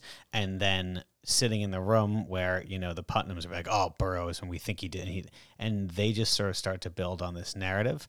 And then when all the girls get the chance to sort of chat, Join in and and talk about their stories. she's the one who says, Well, yeah, I knew Burroughs up in Maine. I knew what he was doing. I saw what he did to his wives. I saw how he treated these peoples. And, you know, the Putnam said this as well. So it must be true. Is I feel like where that na- all these the narratives of these women have come of these young women have They come, come from. together. yeah, and it is significantly propagated by Mercy Lewis. So Mercy Lewis, as you said, was up in Falmouth, Maine around the same time. She will experience that first hit in 1676. She will come down to Salem, goes back to Maine. So maybe him going back up wasn't that weird. I mean, her family did the same thing, but her family will not survive that second attack. And she will actually be put in the Burroughs household as a servant because she has no family left. So there is some speculation that because he was such a controlling man, such a he had such a harsh personality, maybe that is something that he transmitted onto his servants as well or anyone else who was involved in the household such as Mercy Lewis. There's a good chance that maybe he did beat her at some point or I mean, I'll be honest, this is this is something that we don't really talk about. I don't think in any any witch trial stuff necessarily. Um, it's it's very very subtle and it's kind of hard to find. But like references to any type of sexual abuse or sexual attacks. I mean, it wasn't really a thing. Well, I mean, it, it, it happened, but I'm just saying, like the the ideas of we we can see uh, when you beat your wife, when you attack a person, but the the the idea, of course, that those things would, you're saying like they would they would be just like pushed under the rug. yeah, Yeah, no, of course. That's why because like we allowed. right. But even Burroughs was said to Yeah. overstep those boundaries. So to So- to sort of have that noticed, Yeah. Yeah. I'm I'm just saying personally, like as someone who's looking at his marriages and the subsequent pregnancies that happened pretty much that year, and I get it, like you get married, you have a baby, it's what you're supposed to do. But like he got older, his wives didn't get too much older. I don't know. There's there are suggestive notes, and I'm not just pulling that out of my ass, but there are multiple historians that have suggested that maybe there are some there was something going on behind the scenes that we don't know the full story behind but definitely could have played a role. So i'm not saying mercy lewis was sexually abused but this idea of abuse in the household in general yes it may have been more acceptable back then. We may not have records of it but it doesn't in any way negate like what that produces right? Like that Absolutely. That response that she would have walked away with. And something else in that same vein a lot of folks when they're talking about the the conflict with the indigenous people and those wars that happen around the Salem witch trials this idea of PTSD 10 of the afflicted girls are refugees from those attacks. So i I know you are a military man yourself, so I know you can speak more to PTSD than I can. It's it's it's devastating and uh, crippling. It, it's anxiety, stress, nightmares. You know, the the the on edge, the nervousness, the ticks, whatever. You know, each individual is a little different. Um, but I've always looked at this narrative, and you know, I know a lot of people. Um, talk about the trials and oh like why did it happen you know or they're trying to find a reason or they're like oh well you know the, these people were just outliers and you know whatever else. But i look at abigail williams more specifically who lived up in maine uh, just like uh, reverend burroughs and mercy lewis and bore witness to the death of her whole family. And then she's forced to live with a probably a strange relative um, and she now has a younger cousin, uh, probably somewhat in her charge, uh, and she's probably very protective of her. And daily, they have to spend uh, their hours listening to Reverend Parris's sermons about hell, salvation, repent, the devil. Uh, she's cold, tired, hungry, scared. And they're teenagers. Like, what is nine and eleven? Like, what does PTS do to a child? Cripple. It's dev- it changes. It, I can't even. It changes who you are. And and they're like, well, why were they acting? Why were they having fits? And you're like, do you really, do you really need to ask that question? And I think if anyone doesn't understand the answer to that question, then you've and we're not chalking this whole thing up to PTSD. Like that's not that's not what we're saying. But was but it a girl, contributing factor? Yeah. And then of course the community, instead of trying to help these people, which you know today we know much more about like mental health right? Help people be kind listen when they're crying when they're hurt uh, you know be that person that they can come and talk to. Uh, they didn't have any of that because again this religious extremism this narrative the fear that ruled the day and and we can very easily, in my mind, see the behavior of these young women and then how they acted and how the community responded, which then equals the deaths of innocent people. But living with, and we've talked about this uh, several times throughout this episode, living with the fear of the indigenous people. It, it is like PTSD is is one thing. Um, continued that that continued fear it's not like she, it could happen any day. She, yeah, she wasn't taken out of this situation. It's not like the war was over. It's not like she was somewhere safe. She was just somewhere else. Yeah. The war was still going on. And speaking of those indigenous wars, this is where the accusers pull a lot of their supernatural accusations from. So we mentioned it a little bit earlier in his supernatural strength but this is where we really like see where those those stories are pulled from is his role during these frontier conflicts his formal trial will start on August 5th and we're just going to talk a little bit about some of the accusations that are thrown his way Samuel Webber testifies that Burroughs had once picked up a whole barrel of molasses with just two fingers and carried it around. So I, I, I, I believe uh, uh, the article I read about that was uh, from the bunghole. Yeah, no, yeah. Oh, okay. it says bung. It okay. just says bung, yeah, and I yeah, like yeah. I deduce that it's bung hole, which is funny because we have the bung hole liquor so, store. So, so that's the the hole in in the barrel.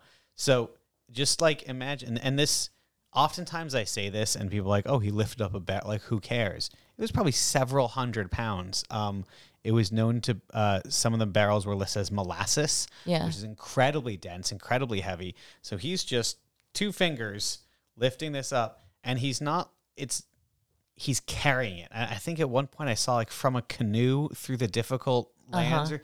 So it's not just like oh I'm picking it up and walking it down the street. He's like out of the canoe in the water, like several hundred pounds, one arming this thing. Either he's got some really strong forearms or, or he's, he's, a witch. He's a witch and and this ties back into uh, well, he was an athlete at Harvard. He's been known to be sort of a physical, stocky man. So, you know what? We've all uh, tried to successfully or, or unsuccessfully uh, take all the groceries out of the car uh, at, at one right and you're like loading your arms up and you're like i've got this and you're like coming in the door and i I don't know. You know, we weren't there, but that's sort of what I picture. He's like, I, I got this. I can do this. And he might have been struggling. I mean, he's like, yeah, man, he just did it with like one hand. It's funny. Something that people would have looked at and been like, damn, he is now being targeted for. Well, that's the difference between 1691 and 1692 is that, and especially in, in Burroughs' situation, these stories are not coming up for the first time in the trial. These people aren't, they're turning I don't know what you'd call it, um, a tall tale, right? You know, Paul Bunyan esque story. So they're turning a tall tale into an accusation. So in 1691, like, oh yeah, Burroughs, he's got this strength. He unloaded this car, this molasses, and he fired this rifle, which we'll get into in a second. But those are fine. And now, now it becomes something much more witch-like, vindictive, yeah, evil, yeah. even. That rifle also is another one of my favorites. So so that what you're referring to, it's Thomas Greenslit. He will not only corroborate this claim of the barrel and the molasses, so you know you've got multiple people giving the same testimony, but he also claims that he saw Burroughs hold a gun with a six foot barrel by just his forefinger. So that could be holding it out straight and like pinching it with his two fingers. That's a thing you could do. I suppose he could hold it the, with the barrel with the with the end facing himself, Jeffrey and I have d- disagreed on the interpretation of this. which is a very stupid thing to do to have the barrel facing. This whole thing is stupid. or he could have just had his finger in in the trigger hold and and been holding that and then been able to fire which still would have taken a significant amount all of these things would have taken a significant amount of strength and sarah pointed out something uh, a little while ago where in which she's like do you think they could have just been goofing around Yeah, that's what I think. Because what I read, what it read like, was he picked up the barrel with his finger. Like he he, I'm pretty sure it said that he put his finger in through the barrel. He held the gun by the barrel. He balanced it on his finger. So if you can imagine putting your arm out and having a six foot gun balancing on your forefinger. Obviously, that's impossible. But my thought was, oh, guys, look what I can do. Like, the war is raging outside the fort, and it's like just trying to pass time. I don't know. you, you, you don't really have any idea how accurate that might be See, there you go. uh, what can I do with this? Yeah, I, gen- I genuinely think like it's such a bizarre thing, right? And like the molasses thing too. Like I could just imagine someone being like, "You can't pick that up." Yeah, like, "Oh, "Oh, I I bet bet, you I I, can. and he picks it up, and then boom, you have Yeah. this legend. and uh, these are things that are then actively used against him in in the court of Oyer and Terminer. And to be fair, they, they might be. I mean, they're not the only two, uh, but they are like the two. And there's all these other spectral I- ideas and attacks, which are fairly common amongst everyone. I see kind of like a, a categorical setup here in his accusations. You've got the people that are targeting his supernatural quote supernatural strength. You also have the folks that are talking about his wives who had died and his questionable relationships with them. For example, Hannah Harris, she claimed to have been working in the household and whenever he went out if his wife said anything poor of him, spoke ill of him, he would come back and claim to have known what she had said. Maybe that's some level of psychic, cognitive, the devil's, or a familiar. Maybe a familiar is listening in on the conversation and Exactly, coming and reporting back to him. She'll also claim that his wife became ill after an argument to the point where she feared death. And then you also have the young girls who are experiencing his specter. So you've got like these three different groups of people kind of coming at him, and these are the bulk of the accusations. And of course, those young women's narrative is stemming uh, from Mercy Lewis and the Putnams. Let's read one of them, shall we? Okay, yeah. So, how about the deposition of Ann Putnam Jr.? Ann- we Ann know Putnam. Anne. Yeah. She's accused loads of people, everyone. Uh, let's see, where she start?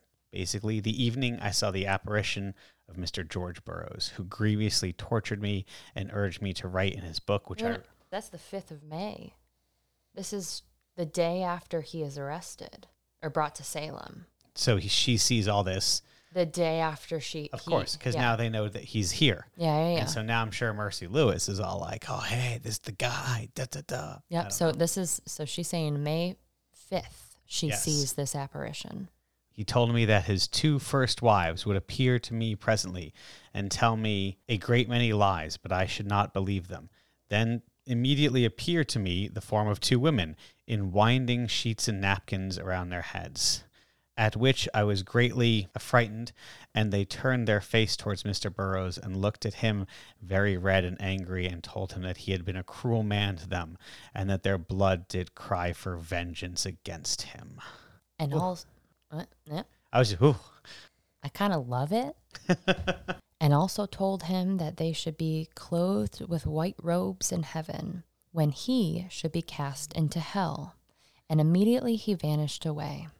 And as soon as he was gone, the two women turned their faces towards me and looked as pale as white wall. and told me that they were Mr. Burroughs's two first wives and that he had murdered them. And one told me that she was his first wife, and he stabbed her under the left arm and put a piece of sealing wax on the wound, and she pulled aside the winding sheet and showed me the place.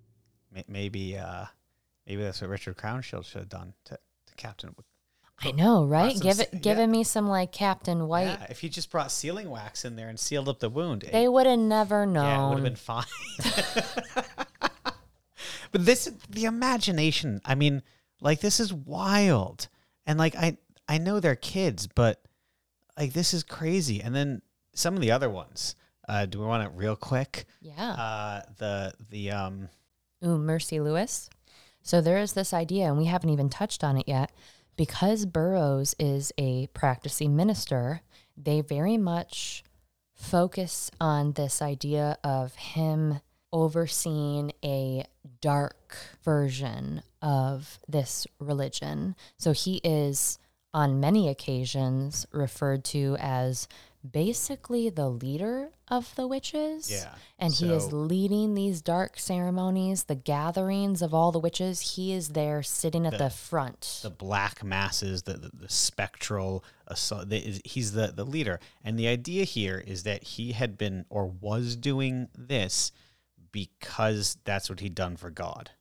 So like, he was that figurehead, and which it makes sense to them, right? Like in Yeah. their heads, They- they- what else are they supposed to create this story with? They they know their own practices. They know how Puritanism works. Of course, if you just kind of turn it upside down, you just make the antithesis of their practices. Right. It's going to translate very and this is well. really great. I'm going to piss you off here, um, because uh, you can't even get witches because men are still in charge. Yeah, no, isn't that Yeah, Yeah, no, I, I wasn't even going to bring it up, but I do bring it up on tour a Yeah, lot. Yeah, Is this idea that 75% of those executed are women, but men are. But Bur- Reverend Burroughs is still the leader. is still the leader. Sorry. I mean, are we surprised? I I think yeah, like no, no, no. but at the same time, it is very strange to look at the historical narrative of the witch and as this female of this magic of this power, how men hate that, da, da, da, da, da, and then realize that at the at least here in Salem, at the core of it, the the, the, the power dynamic still hasn't changed. What I think is interesting is you look at the course of the accused, you have the outsiders, you have Bridget Bishop, then you move on. It's like they need to keep upping the ante. Then they start reaching out to people that are well known in the community, mm. that are revered in the community, like Rebecca Nurse. Like, why on earth was she accused? It doesn't make sense.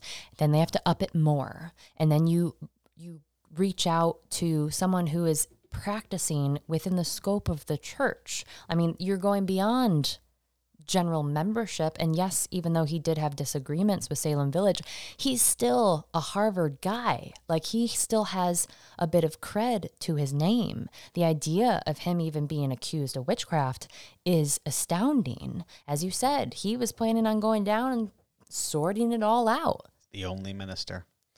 Um, did you say Mary Lewis? Mercy Lewis. Mercy Lewis. Sorry, sorry. I think hers is one of those uh, testimonies that really highlights that. Do you want to go, or do you want, do you want me to go? I'll go. I'll go. Okay. Okay. This one's fun. Yeah, yeah. So plays into his whole gathering of the witches And the two wives as well. and the two wives. Mr. Burroughs carried me up to an exceedingly high mountain and showed me all the kingdoms of the earth, and told me that he would give them all to me if I would write in his book. And if I would not, he would throw me down and break my neck. But I told him they were none of his to give, and I would not write if he throwed me down on a hundred pitchforks. Damn. Poetry. Right? Like some of this is is is Sorry. no, it's some good stuff. And again, it's sh- these are kids. Right. Where But but but they're kids. They're kids that have been given attention Yeah. and they are well versed in it at this point. This is August. These these these formal testimonies are coming in at the beginning of August in preparation of his trial. These girls know what they're doing at this point. Mm-hmm. So, does that sort of round out the trial? I mean, other than Oh, oh, reading, we did not mention wizard. Let's do one more. Elizabeth, let's do one more. Uh, we'll see a bunch of names pop up in accusations. Burroughs, I think it counted like 16 people will file testimonies against him. I think I thought it was more than that. I think it could be more. I mean, I just like counted very quickly based on my notes, but I think it could be anywhere as much as 20. So 16 to 20. I think I had seen somewhere that it was like 30. I mean, we don't have all the records either. Well, so there's that. Yeah, yeah, yeah. But we've got, of course, Mercy Lewis, Ann Putnam, Hannah Harris, Mary Webber, Susanna Sheldon, Benjamin Hutchinson, Abigail Hobbs. Do you want to mention Elizabeth Hubbard? So I, I, I think, are you getting at the dreadful wizard? Yes. So so here's something that's a little weird. Um, I believe in my heart that George Burroughs is a dreadful wizard, and that he has often tormented me, and that also the above named persons in his acts of witchcraft. Right? Also said by Mary Warren, Walcott, and Bibber, almost word for word. Which is a little strange. that, Thomas Putnam signs off on all those as well. Yeah, you see some uh, redundancy, might I say, in some of these these documents. yeah. yeah. But also just the idea of using the word wizard. I don't think Yeah, we've heard no, that mentioned yet. magic. I don't know. Uncommon, I guess it speaks Yeah. to his, you know, stature, Y- uh, status. you are no more a wizard than I am a witch. Yes, a Sarah Good. Yeah. Yep. Yeah. So we have heard it. Yeah. Well, we didn't talk about it on the podcast, no, though. no, we didn't. Sorry, we haven't talked really about Sarah Good. That's okay. That's next year. It's gonna give them that big little teaser. I- right? Okay, we'll just leave it. That's fine. um, well, you said you hadn't, and I was like, no, no, no, we've definitely. No, I know we have. they haven't. I know. I, I'm sorry. um, but I, I, when I first read that, I was like, oh, that's cool. And I was like, wait, that was like in like four or five people's depositions. And then Thomas Putnam's like, oh, yes, all these people said this exact same thing. And you're like, how, how, Oh, did they really? how stupid do you think we are, sir? I mean, clearly they were pretty stupid. But One last one that I want to talk about, and this is coming from Mary Warren. And now she is an interesting character because she was to start one of the accusing girls, but she breaks from them. I don't, it, it might be just because she's feeling bad. Maybe she's feeling the pressure. She doesn't want to partake in it anymore. Maybe she actually has a moral compass. She leaves a note on the meeting house door and basically confesses to lying and says the other girls are lying. Of course, what do the girls do? turn on her. They turn on her, and she will be put in jail, I think, within a week Yeah. um, as an accused witch. She will get out, of course, because she rescinds that uh, statement, and she will then be pointing the finger at people pretty much through the entirety of the trial. So, of course, she does not, she's gotten a taste of jail. She does not want to be on the wrong side of this. I say the wrong side, but technically, there are no. it's like, you know what I mean. She's Yeah. trying to save her own skin. Mary Warren testifieth that when she was in prison in Salem about a fortnight ago, Mr. George Burroughs, Goody Nurse, Goody Proctor, Goody Parker, Goody Pudeator, Abigail Soames, Goodman Proctor, Goody Darling, and others unknown came to this defendant, and Mr. Burroughs had a trumpet and sounded it and they would have had this defendant gone up with them to feast at Mr. Parris's. And Goody Nurse and Goody Proctor told her that they were deacons and would have had her eat some of their sweet bread and wine. And she asking them what wine, one of them said it was blood and better than our wine. But this defendant refused to eat or drink them, and they then dreadfully afflicted her at the time. She will also go on to say that she was pinched and Reverend Burroughs choked her to the, or at least his specter choked her to the point of almost death. So again, going back to these meetings of witches, this dark mass. And according to her statement, sounds like they were doing it right under the nose of Samuel Parris. Out in the field behind his house or wherever it was supposed to be. A mockery of the established church. So that rounds out just about most of the accusations. He's uh, found guilty in early August. But I wanted to just real quickly mention something that happens on August 4th, and that is they get some news. Uh, obviously, they don't have internet and worldwide news and database. If something happens in Australia, we know about it as soon as it happens. Um, on June 7th, so it's taken June, July, August, two months for this news to reach Massachusetts that there has been a massive earthquake down the Caribbean. Uh, Jamaica has been hit devastatingly hard. There was a massive tidal wave uh, that takes out all of Kingston, uh, Jamaica, and kills nearly 2,000 people. While it is not Puritan New England, uh, there are still Englishmen who have settlements and homes down there. They are tied to there economically. And in their minds, the day before they try the leader of this cult of witches, they get the news that this devastating uh, uh, tragedy has been fought, and that is to them a direct correlation, which is weird. And I and I'm going to add on a little bit to that as well, which we are not going to be talking about Martha Carrier maybe next year. Yeah.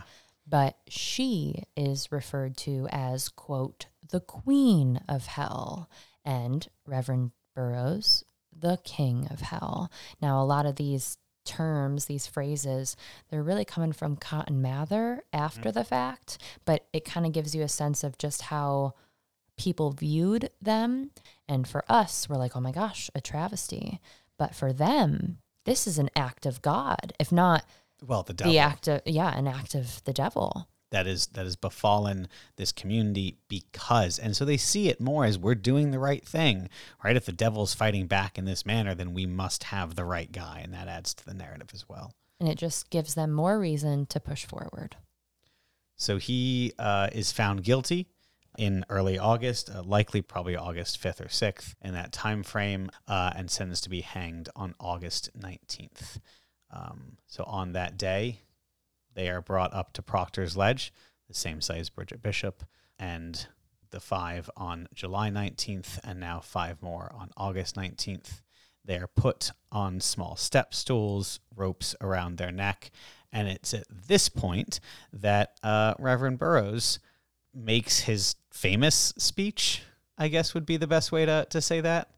Um, so he declares his innocence in, in some manner or other, and I don't think we're exactly sure of that, uh, but he concludes that with uh, the Lord's Prayer. And according to pretty much everything and everyone, a witch would not be able to say the words of God. the devil would not allow you to. Like you could genuinely not speak it. I believe it is John Proctor, and I could be wrong on this. One of the reasons that he is found guilty is because he says, Hallowed be thy name, rather than hallowed be thy name. Mm-hmm. But like could- just that that that just mess up of the phrase would be enough to prove that you are a witch. Yeah. And it could be anything a, a cough, a hiccup, a pause, uh, and anything. But he gets it out. And again, given his charisma, given his personality, probably in his best minister voice, he declares these intentions. Um, and then it's Cotton Mather, who, by the way, has decided to show up in Salem. Um, this is the first execution he's attended. Uh, and of course, there's good reason for that. We've kind of mentioned him once or twice in the in this uh, episode. He hates Reverend Burroughs. He's also a Harvard man. In fact, his father, Increase Mather, is actually president of Harvard University during these witch trials. And, so and Increase was at the trial of Reverend Burroughs. I'm not surprised. Sorry, sorry, sorry, sorry. Yeah. Increase is at the execution. Is he? It's one of them. I was going to say both. Cotton's at the execution for Cotton's sure. at the execu- Incre- Increase was very um uh he was not a big fan of the spectral evidence. No, so if anything, It, it might have been the execution, and I I'd seen this ages ago, and it's like, oh, Dad came, so it's like I guess he kind of had to go, right? Yeah.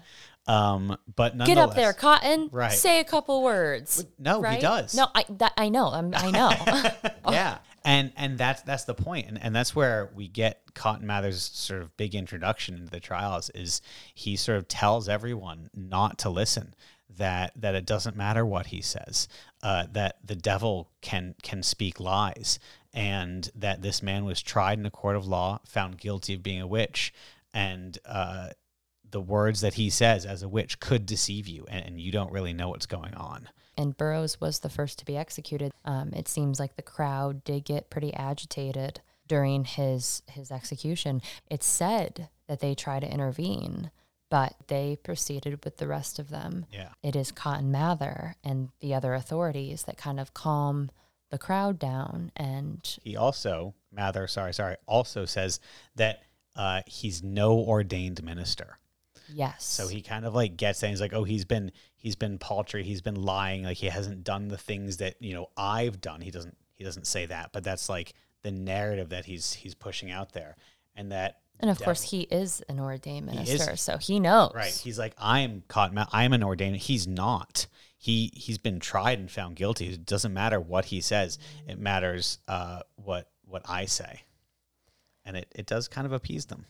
So this is the only execution that we have a I don't know, full fledged description of, and it is from Robert Calef. Mm-hmm. I don't think we've mentioned him at all on the podcast. He was a Bostonian merchant, and some historians say take his interpretation with a grain of salt because he was very anti Puritan, but he was very interested in what was happening here in Salem. So he was up here for some of the trials. He was at Reverend Burroughs's execution, and he will go on to write a book in 1700 about the trials. And it is actually a direct response to Cotton Mather's book Which I'm holding. which yes jeff is holding a copy of a very pretty copy of um, so cotton writes this book wonders of the invisible world where he talks about what happens here and cotton let's be honest is kind of the mouthpiece of the judges they literally charge him to write this like they they put him in charge of writing this book after the fact to kind of defend what has happened here Robert Calef decides to come out with this book called More Wonders of the such- Invisible World. Such a great title. so witty. It's like a big FU to Cotton Mather. And it's in this book that we get a full description of the execution. Mr. Burroughs was carried in a cart with the others through the streets of Salem to execution. When he was upon the ladder, he made a speech for the clearing of his innocency, and such solemn and serious expressions as were to the admiration of all present. His prayer, which he concluded by repeating the Lord's Prayer, was so well worded and uttered with such composedness, as such fervency of spirit, as was very affecting and drew tears from many, so that it seemed to some that the spectators would hinder the execution. The accusers said the black man, the devil, stood and dictated to him. As soon as he was turned off or hanged, Mr. Cotton Mather, being mounted upon a horse, addressed himself to the people, partly to declare that he, Mr. Burroughs, was no ordained minister, partly to possess the people of his guilt, saying that the devil often had been transformed into the angel of light. And this did somewhat appease the people, and the executions went on. When he, Mr. Burroughs, was cut down, he was dragged by a halter to a hole or grave between the rocks, about two feet deep, his shirt and breeches being pulled off, and an old pair of trousers of one executed put on his lower parts. He was so put in, together with Willard and Carrier, that one of his hands and his chin and a foot of one of them was left uncovered. Damn. Heavy. Yeah, I, it's it's a great visual. It's a great picture. It's it's a great description, um, and uh, I think it's it's really neat. And it's it's that address of, of of Cotton that I think is really important because that's where we understand sort of how this whole thing is viewed. You're like the devil can just do whatever, and it's like, oh, the devil, uh, you, uh, a witch can't say the words of God. And Cotton Mather, head of the Church of Boston, comes in and goes, oh yeah, well, actually, he can because I've now moved the goalposts. Um, but like we've said a few times, uh, Mather hates Burroughs, and uh, I'm going to take this opportunity to provide some evidence for that. Yeah, give us some of Cotton's thoughts. So first off, you you described uh, uh, Reverend Burroughs earlier that that that physical description of him. Uh huh. Now, uh, going- Somewhat a fan with the ladies. Yeah, yeah. So this other minister from Harvard, who might not have been as big a fan with the ladies, who might not have been as fit, who might not have been as charismatic, uh, he writes. He was a very puny man. um, uh, he does it, and his only strength was supernatural. Uh, so that's uh, Oh my a, gosh, we should put that on a t-shirt. he's a very puny man. no, his only strength Oh. is supernatural. Um, so the book that I'm holding is is the Wonders uh, of the Invisible World. You know what? Screw it. the Wonders of the Invisible World, as well as historical and theological upon the nature, the number, and the operations of the devils by Cotton Mather, published in 1693. He does. You know what's funny is that that is not the full title, I- and I- it keeps going. I- and I used to include the full On your title. tour? No, no, no. Oh, oh, oh. On some of my papers to make the footnotes longer to increase my page count. Only on like the first footnote though. Only on the first one. oh, I, I love that And then so you much. abbreviate after that. Yeah, that's fantastic. Um, so within uh, the wonders of the invisible world, he does uh, document many of the individuals' uh, trials and testimonies w- within the scope of the trials. But it's within the trial of GB, also George Burroughs, um, and and I think this really highlights the disdain that Mather had, the jealousy. I was gonna say it. Sound, he sounds kind of jealous. He sounds a little, a little, a little, little pick me over there, a little jealous. puny man. Glad should I have been if I had never known the name of this man, or never had the occasion to mention him so much as the first letters of his name. But the government required some account of the trial to be inserted in this book. And uh, then it goes on the first line it says, This GB was indicted for witchcraft, and in the prosecution of the charge against him, he was accused by five or six of the bewitched, and uh, the author of their miseries. He was accused by eight of the confessing witches as being a head or actor of some of their hellish rendezvous. That's a good one. Hellish rendezvous. Um, and one who had the promise of being a king in Satan's kingdom, now going to be erected, he was accused by nine persons for extraordinary lifting, and such feats of strength could not be done without diabolical assistance. Also, capitalization in this is weird. Is he just trying to add emphasis? I don't. Extraordinary lifting. Only lifting is capitalized. Oh, I thought extraordinary would have been. No. Feats of strength is, and so is diabolical assistance. Mm. Emphasis. and for other such things he was accused, until about thirty testimonies were brought in against him. Nor were these judged the half of what might have been considered. For his conviction, however, they were enough to fix the character of a witch upon him, according to the rules of reasoning, by the judicious G A U L E. Goal? The judicious goal? Well, we'll have to figure that one out and get back to you. But that's that's how his little essay on uh, GB starts, and you can really sort of feel the disdain he has uh, for the man. Won't even write his name. His name isn't even allowed to be in the book. Talk about dramatic. Also, may I, I forgot to add this in. When we were reading those testimonies and everyone's talking about George Burroughs wanted me to sign this book. He kept on getting me to sign. He wanted me to sign this book, sign this book, sign this book. I couldn't stop thinking about all those like petition people that you walk by on the street and there's like, sign this, sign this, sign this. that was in my head. That's what he was doing. In the spectral form, he was going around. He was he was standing outside the uh, the grocery store, getting me. Oh my God. We need to dress up as devils and get a book and Maybe we should in October. I'll sign the devil's book. Yes. Give us your soul. We will promise you wealth and riches. I love I like it. Yes. Or just a podcast sticker. Ah, nice. In your reading from Cotton Mather, eight, I think he said, eight of the accused witches will point the finger at him. So he will actually still be receiving accusations even yeah. after his death. He's still talked about. He is still being pointed to as the leader of the witches. And He is he is the king of hell. right. which which I absolutely love, and I think Cotton Mather comes up with tho- those two terms which you mentioned before. But I really think, uh, as as he said in the Wonders of the Invisible World, he will have that seat.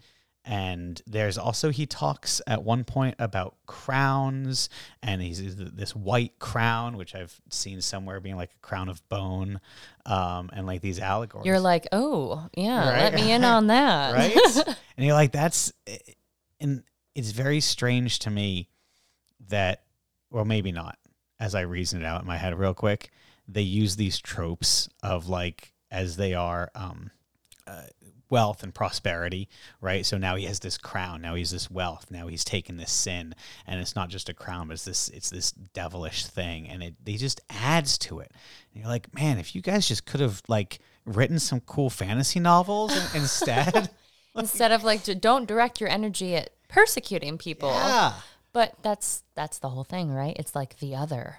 It's the it's something to compare themselves with. Like, yeah, they're so creative. you need something. Puritans are so creative They're cre- but but in in like the worst way. they have no other creative outlet. So like, where do you where But you're like you? you're like no religious iconography in your bearing. We talked about this, right? No, they come up with these wonderful drawings, these skulls and these wings and these mastheads, and and the the one you saw in um in Boston the other day, the the skeleton like oh yeah, just chilling. just chilling. yeah, I stumbled on a bunch of fun Yeah. headstones over in uh, King's Chapel. But it's like there's clearly the, what these girls are thinking, what they're coming up with, the ideas that Reverend uh, that uh, Cotton Mather. You're like, man, you guys are some creative people. Stop killing each other. So I think just to round things out, uh, he is executed on August 19th, along with those four others. Um, and it's then not for another 19 years uh, that he actually uh, gets exonerated. He did have several kids, and when that petition, which I, we've mentioned before, is brought uh, before the crown, uh, his family gets awarded 50 pounds, and he is granted. I'm just gonna say, fifty pounds is more than Mary Esty and Rebecca Nurse combined. Just saying. I I have not done any research into the whys of that. Have you? I I, I haven't, but my guess is it has something to do with like status and also like what that family is missing out on Okay. with that person being right. Like, so he's technically the breadwinner of the family. right. So without him, Right. and, And, then how much were they missing out on? yep. And I'll be honest, I, I, of course, I do. I wouldn't be surprised if all the men just got more money. I think also, and I could, I don't have a source for this at all, so excuse me, what they owed or what they had paid Oh, like towards their their jail Yeah, yeah, yeah. bills. Yes. could also have something to do with it. Yeah. And Burroughs was in jail for a significant amount of time. Right. Um, you know, compared to I he was arrested the same day as um, Bridget Bishop. No, sorry, that's Giles Corey. My apologies. Um, May, June, July, only three months. Okay, never mind. Maybe I'm wrong on that. I'm not sure. We'll we'll look Yeah, into that and see like, like a- what what made the queen decide who decides, you know, Yeah. who gets what, who gets what. But just like Rebecca Nurse's family, George Burroughs' family is very concerned about clearing his name. Obviously, he's a he's a minister, um, and he was well revered in his position at the time up in Wells. Like he was just going about his business. So of course they're going to be like, absolutely not. This is unacceptable. He is of course not a witch. What do we have to do to make this right? And they will, just like Rebecca Nurse's family, petition to get him exonerated. And as we had said in our Bridget Bishop episode, unfortunately, not every victim will have that same, will be granted um, those same reparations. You had to be, you'd have to have the means and the motivation to pursue them. And someone to speak for you. Yes. Do you have any fun tidbits to share? I got one little thing. One little thing. One little thing. Okay. I was trying to find things that were still tied to Burroughs in modern day. Actually, I do have something. I'll, I'll I'll share. I'll share. I'll share something cool. Cool. See, we always got things. Okay. History. So there is in the southern part of Maine a place, like a very small stretch of road called Witch Trot Road. I don't think we talked too much about his travel down from Wells to Salem with the constables. Yeah, you, you you'd kind of told me not to. yeah, I wanted to keep it a little, little quiet towards the end because it ha- it ties into this Witch Trot Road situation. Okay. So supposedly, when they go to arrest him, he does not resist, as we said. They don't put him in a cart, throw him on horseback, and he suggests that they take a shorter, more wooded route. Okay. And it Like is like to grandma's house. Like what? do we- exactly was it um down the river and through the woods? Yeah. Yeah. to grandmother's house we go. Yes, that stretch of road in modern day is called Witch Trot Road because that is supposedly Okay. where he was brought. And part of the legend has to do with your little fun detail. Yeah, so there's like like some modern lore that supposedly like as they're wandering down they get hit with this huge storm and there's thunder and lightning and trees are being ripped up and you know that of course in these guys mind again remember storms.